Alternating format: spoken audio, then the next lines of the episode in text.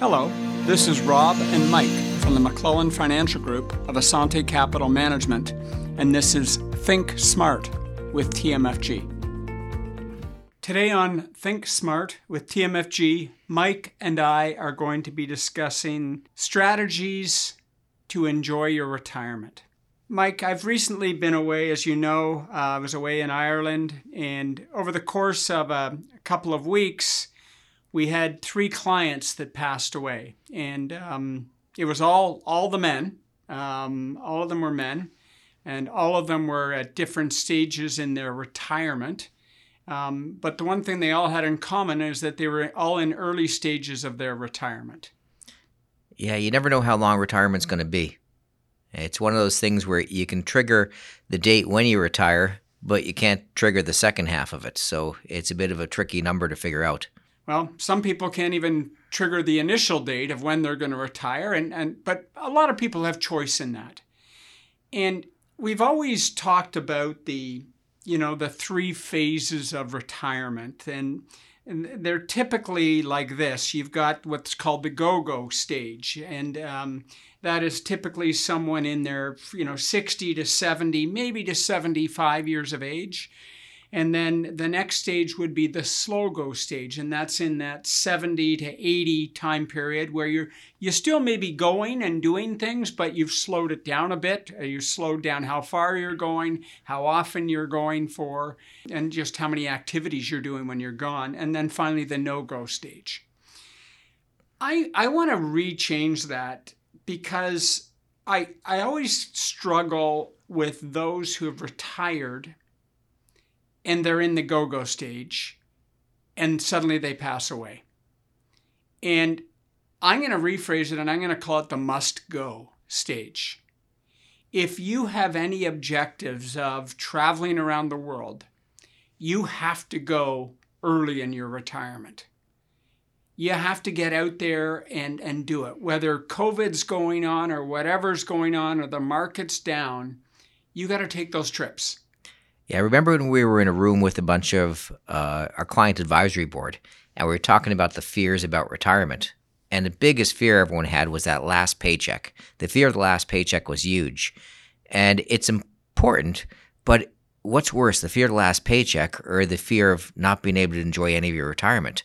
You got to weigh those two. So when you're worried about, I'm going to have my last paycheck, you should all worry about, what if I don't get to enjoy that last paycheck too? So you got to take both those in consideration to me, what's difficult is the client the, and the spouse, and it's often the women, are left dealing with the, the, the repercussions of what's happened. They've lost their, their lifelong partner.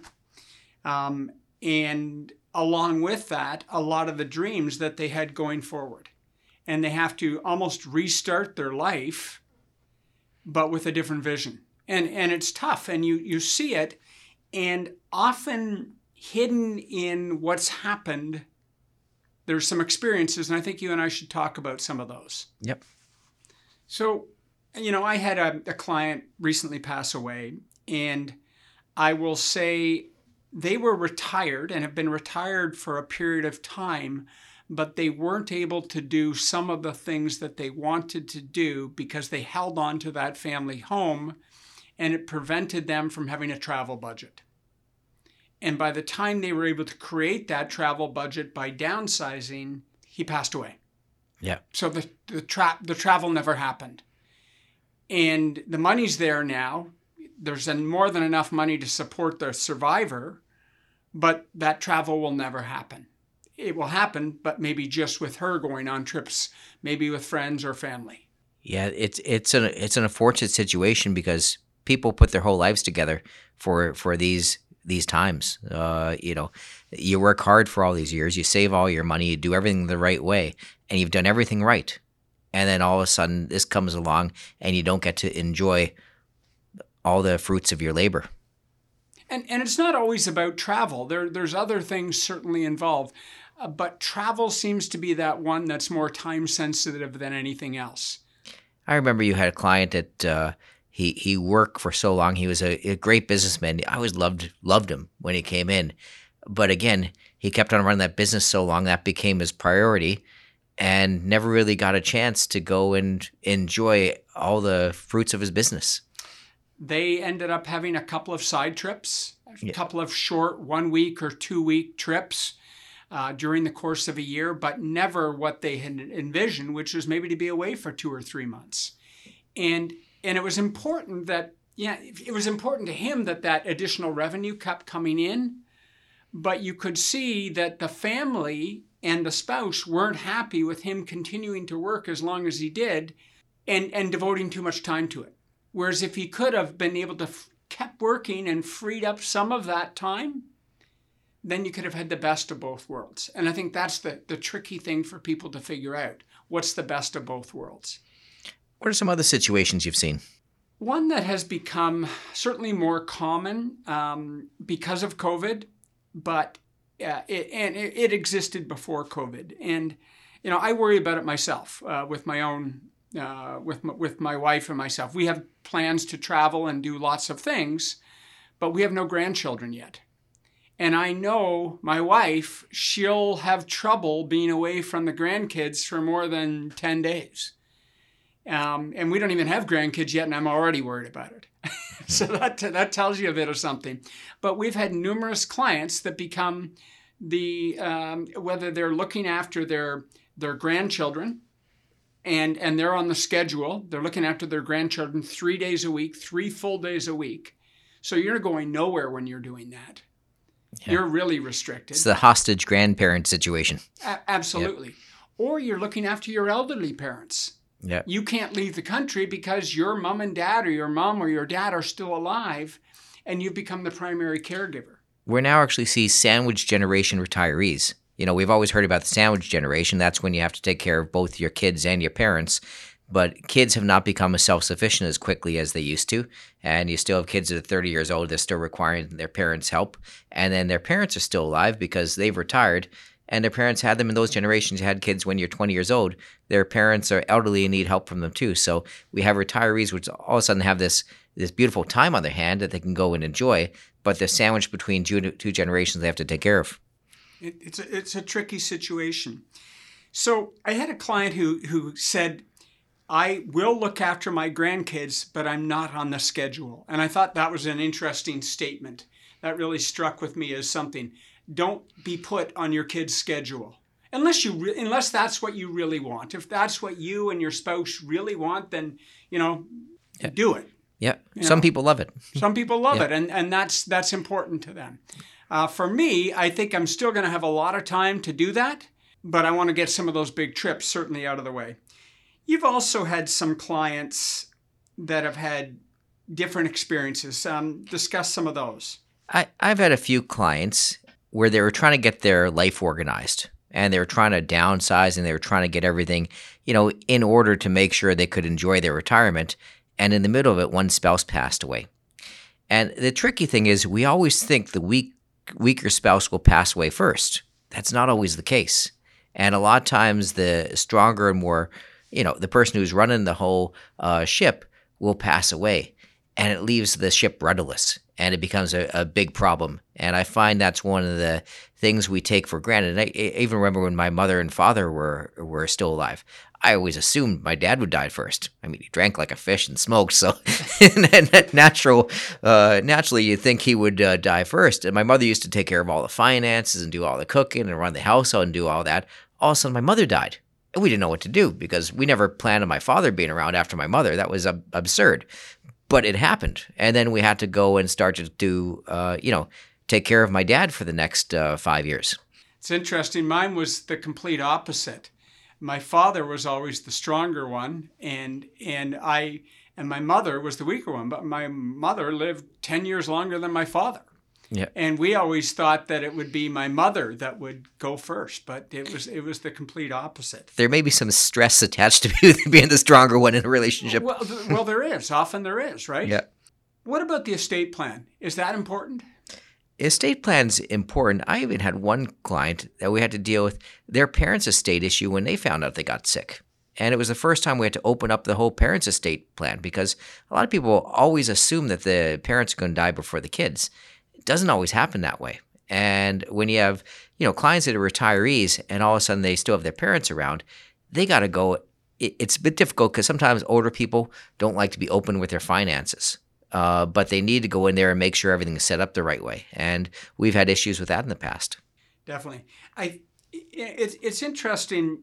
We, we came across a situation recently where a client is is already, even though one of the, the parents is still alive, is already starting to receive part of the estate. And there, there's some value in doing that. If, if the estate's large enough and there's more than enough money to look after the surviving parent, why not do a little bit of estate distribution so that the family gets to enjoy some of that? As long as you, you know, you, you got to be careful with that. But as long as you crunch the numbers properly and have some professional help in that regard, you can make some good long term decisions in that area. Yeah, you always give cautiously, but if it makes sense to do, you should absolutely consider it. The one thing that is interesting travel as it stands today is is a nightmare. I had to be honest. Yeah. Um, you know, first of all, we had COVID. Now we have problems uh, with the airlines. We have problems at the airports. Uh, Pearson, our own airport, has been called the worst airport in the world right now. Um, your flight is often delayed uh, for hours or sometimes days. Um, I, I, came back from someone uh, from Ireland. He had three flights canceled. He had a, a, second flight that he had to take. It's, it's been canceled three times now. And so it, it's a nightmare. So I think what you need to do is lower your expectations. I'm not saying don't travel, but don't expect that you're going to go to the airport an hour and a half before your flight, get on a flight, get on a plane, and arrive on arrive on time, and everything will be good. Expect you're going to have to get up at four in the morning, be at the airport by five, and you'll reach your destination before midnight. And and if you go in with that expectation, then you'll have a better day if you go in expecting that you might reach your destination in two hours, it's not going to happen. Yeah, last time I took a trip down to Florida, it took me three days to get there. so coming back from Ireland, we were uh, we got to the airport at 5 a.m. because we wanted we had heard about the all the disruptions in Dublin's and the lines outside the airport. We breezed through, so we're four hours early now for our flight, and then they delay the plane another two hours. So now we're six hours at the airport just waiting to arrive. And of course, when you arrive in Pearson, they don't let you off the plane because they're so backed up there that you're on the plane for another hour before they'll let you off. So I guess what you're saying is don't delay your travel plans, but bring a good book with you. bring a couple of good books yep. and, and bring your patience is, yep. is what I'm saying. So remember the terminology has changed a little bit. It's not the go go period, it is the must go period. Get out there, do some of the things you wanted to do. I'm sure your financial advisor is going to give you the green light. That's the end of our podcast today.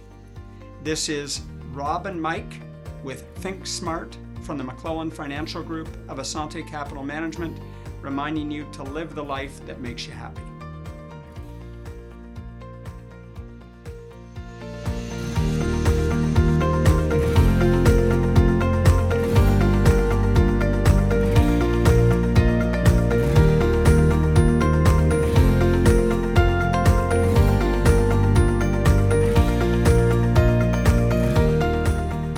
Been listening to the McClellan Financial Group of Assante Capital Management Limited. Assante Capital Management Limited is a member of the Canadian Investor Protection Fund and the Investment Industry Regulatory Organization of Canada. Insurance products and services are provided through Assante Estate and Insurance Services Incorporated. This material is provided for general information and is subject to change without notice. Every effort has been made to compile this material from reliable sources. However, no warranty can be made as to its accuracy or completeness. Before acting on any of the previous information, please make sure to see a professional advisor for individual financial advice based on your personal circumstances. The opinions expressed are those of the authors and not necessarily those of Assante Capital Management Limited.